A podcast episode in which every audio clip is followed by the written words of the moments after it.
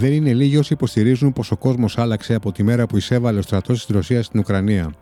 Τι πραγματικά ταρακώνει στη γυραιά Ήπειρο και συσπηρώθηκαν οι ευρωπαϊκές δυνάμεις μαζί με την Αμερική απέναντι σε ένα κοινό εχθρό; Πού μπορεί να μας οδηγήσουν όλα αυτά; Καλώς ήρθατε στο podcast του Newsbeast.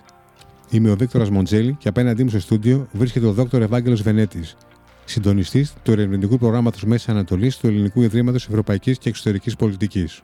Κύριε Βενέτη, καλησπέρα.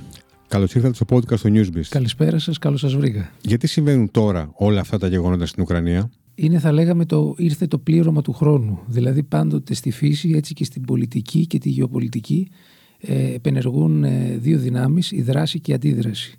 Και μεταξύ αυτών των δύο δυνάμεων στη φύση ε, διαμορφώνεται ένας συσχετισμός, ο οποίος άλλοτε ευνοεί τη μία πλευρά και άλλοτε την άλλη. Όταν λοιπόν υπάρχει ισορροπία δυνάμεων, τότε η κάθε μία δύναμη προσπαθεί να πάρει ένα μέρος, ένα κομμάτι του χώρου της άλλης δύναμης και τότε δημιουργούνται θα λέγαμε οι συνέπειες της αλληλεπίδρασης.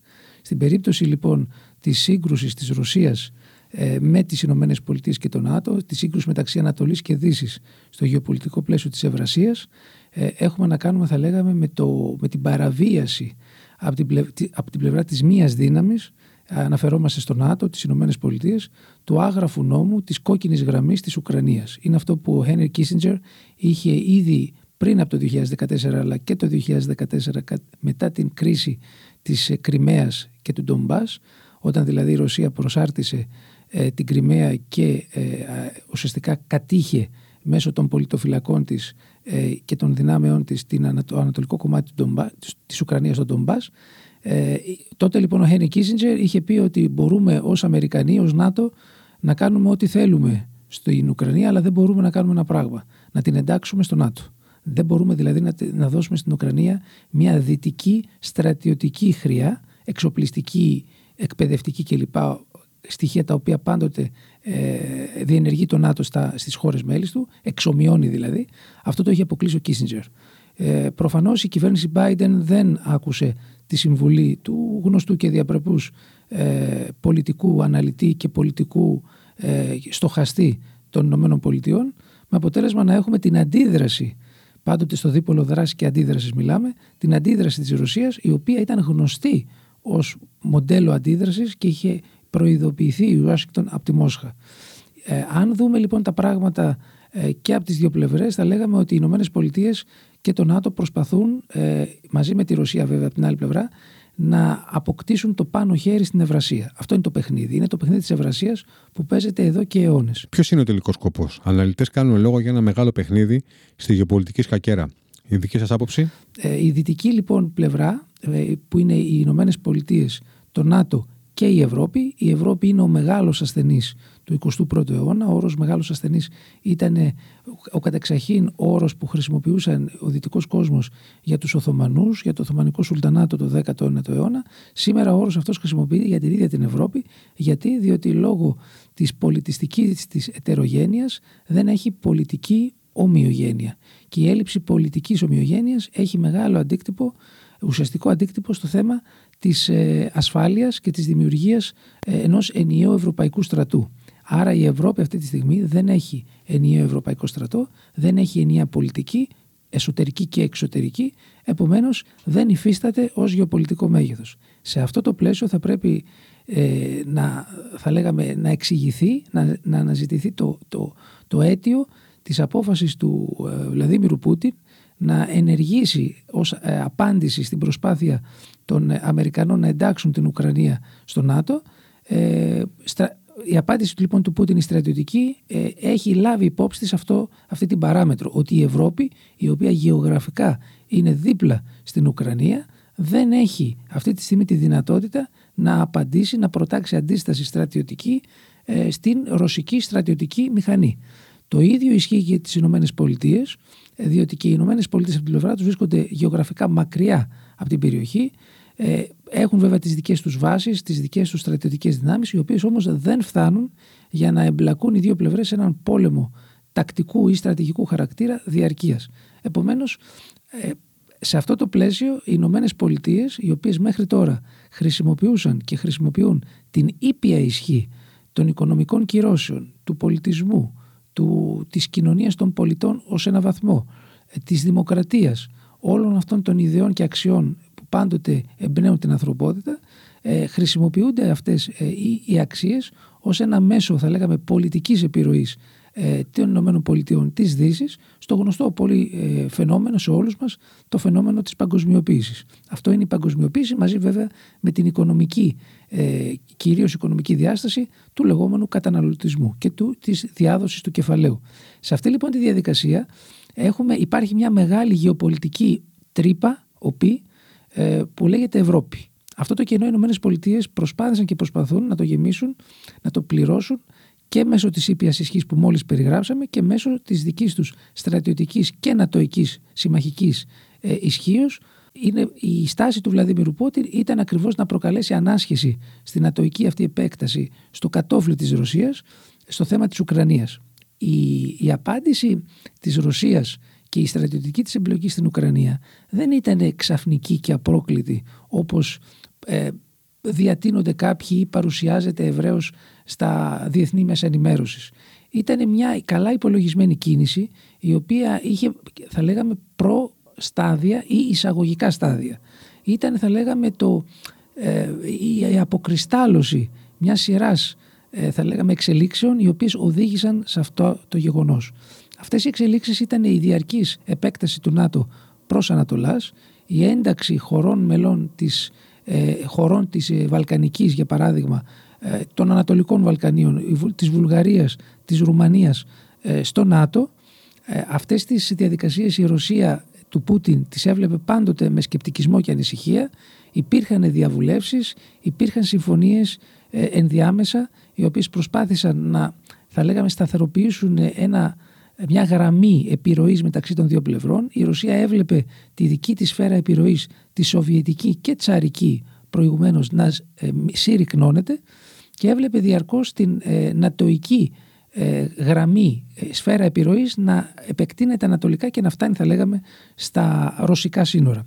Πώς ερμηνεύεται τις κινήσεις του Πούτιν, τι ψάχνει η Ρωσία τόσο σε πολιτικό όσο και σε στρατιωτικό επίπεδο; Το χειρότερο δυνατό σενάριο που μπορούμε να ζήσουμε. Ο Πούτιν ενδιαφέρεται, ενδιαφερόταν και, ενδιαφε, και ενδιαφέρεται να περάσει η, ως γνωστόν η, η διακυβέρνηση της Ουκρανίας στην ε, ρωσική σφαίρα επιρροής με την ανάρρηση μιας φιλορωσικής κυβέρνησης. Η Ρωσία δεν ενδιαφέρεται να κατακτήσει την Ουκρανία. Ενδιαφέρεται να παραμείνει σε πρώτη φάση ανεξάρτητο κράτος ε, με φιλορωσική κυβέρνηση τύπου Γιαννουκόβιτς, άρα να επιστρέψει η Ουκρανία στο status quo ante, στην προτέρα κατάσταση του 2007.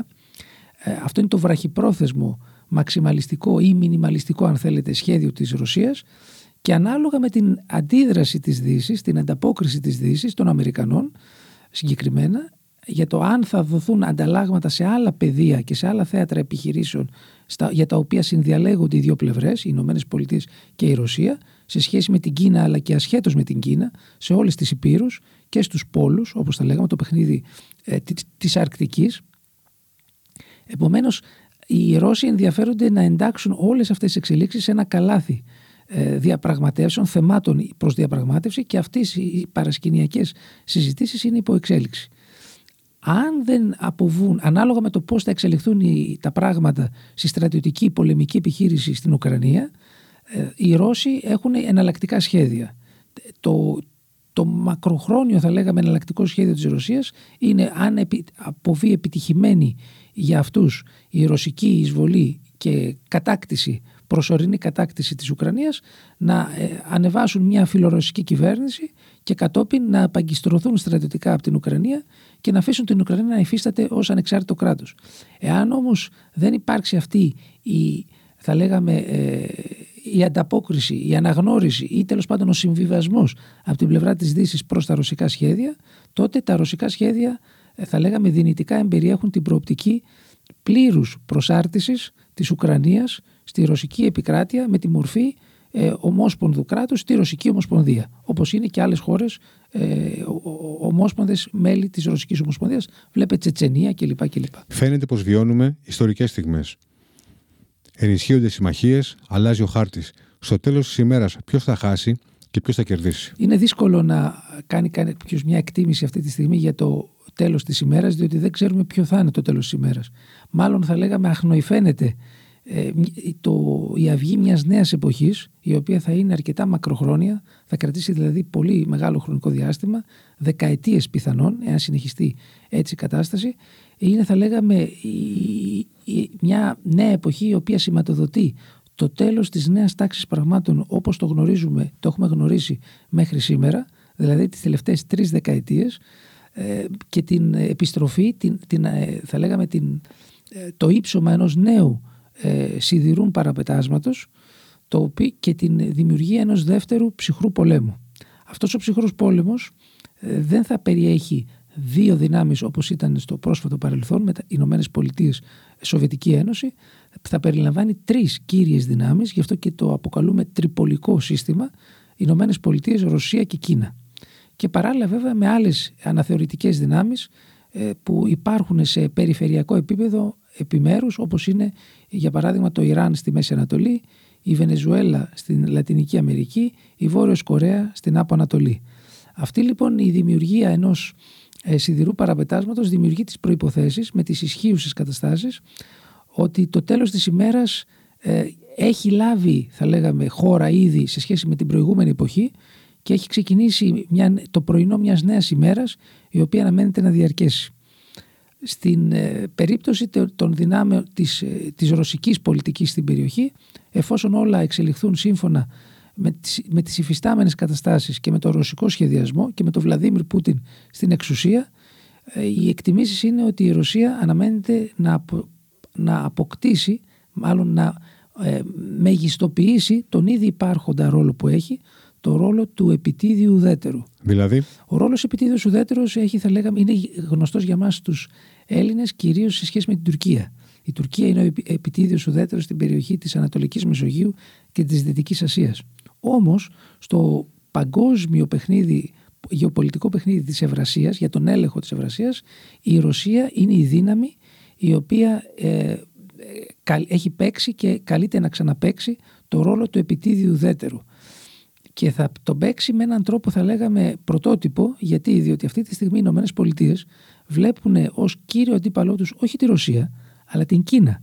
Και επειδή ακριβώς η γεωγραφική κατανομή των τριών αυτών δυνάμεων, το τριπολικό σύστημα που αναφέραμε πριν, έχει θα λέγαμε μια ομοιομορφία, μια αναλογία γεωγραφική, δηλαδή οι Ηνωμένες Πολιτείες στο οχυρό της Βορείου Αμερικής μεταξύ των δύο ωκεανών και του Πόλου και η Ρωσία στο, και με τα δύο πόδια το ένα στη Δύση, το άλλο στην Ανατολή και η Κίνα ως κυρίως ανατολική δύναμη με παγκόσμιες ασφαλώς προεκτάσεις οικονομικές ως η, η παγκόσμια βιομηχανική μονάδα σε όλα τα επίπεδα.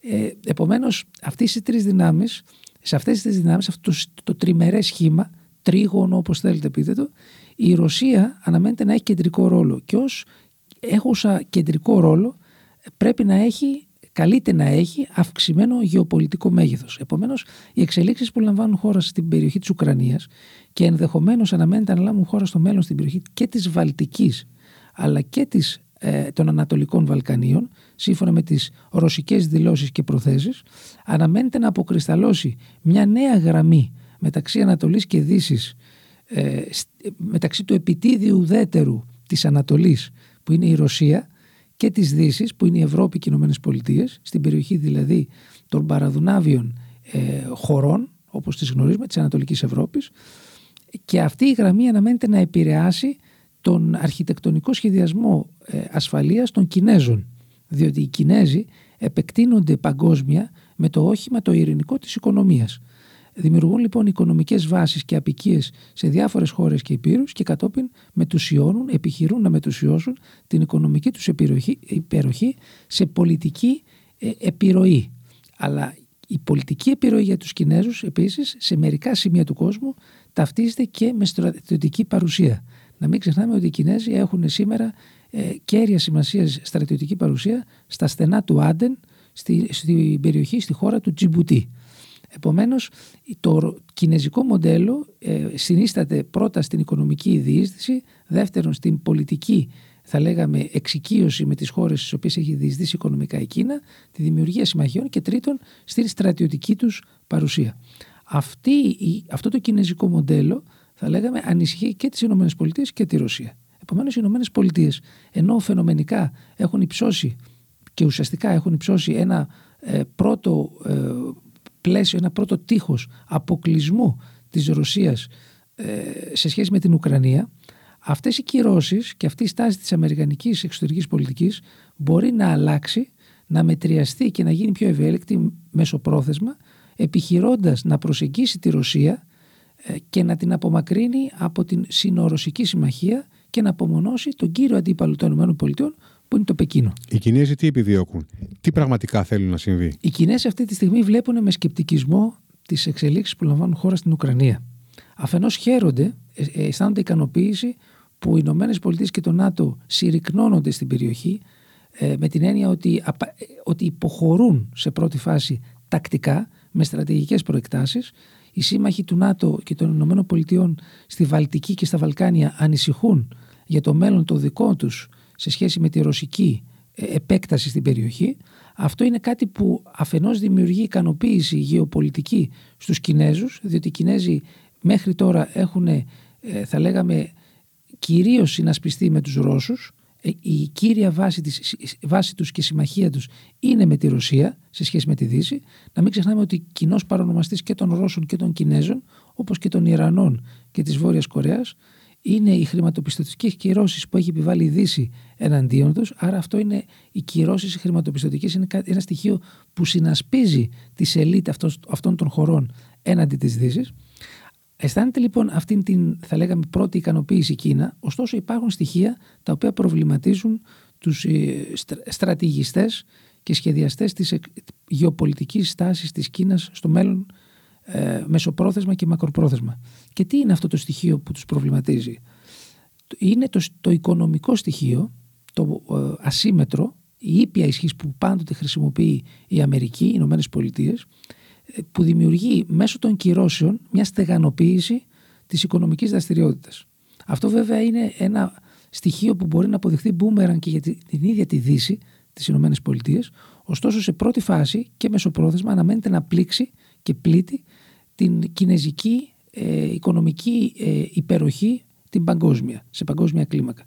Επομένως οι Κινέζοι, ε, για παράδειγμα βλέποντας τις ε, ε, χρηματοπιστωτικές κυρώσεις σε βάρος των ρωσικών τραπεζών, αισθάνονται ότι πλήττονται και οι ίδιοι. Γιατί; Μεγάλο μέρος των συναλλαγών κινέζικων εταιριών γινόταν και γίνεται μέχρι σήμερα μέσω ρωσικών τραπεζών. Άρα εφόσον πλήττεται το 70% αναλογικά πλήττεται και το 70%, ή ένα άλλο ε, σεβαστό ποσοστό των κινέζικων συμφερόντων και συναλλαγών παγκόσμια. Το ίδιο ισχύει και στην περίπτωση του Ιράν. Το ίδιο ισχύει και στην περίπτωση της Τουρκίας, η οποία είναι και αυτή υποκαθεστώς κυρώσεων. Επομένως, έχει ήδη διαμορφωθεί σε πρώτη φάση ένα διπλό ένας δι, ε, διπλός κόσμος Ανατολής Δύσης με χώρες που τις περιγράψαμε που έχουν συνασπιστεί υπό τις χρηματοπιστωτικές κυρώσεις αλλά είναι στην θα λέγαμε διακριτική ευχέρεια και ευελιξία των ΗΠΑ μελλοντικά να ασκήσει πολυμερή εξωτερική πολιτική έναντι αυτών των χωρών προσπαθώντας να διαιρέσει το συνασπισμό τους. Σας ευχαριστούμε για τη συμμετοχή σας στο podcast του Newsbeat. Και εγώ ιδιαίτερος. Όπως φαίνεται, κύριε Βενέτη, θα μας δοθούν στο μέλλον και άλλες ευκαιρίες να φιλοξενήσουμε στο στούντιο.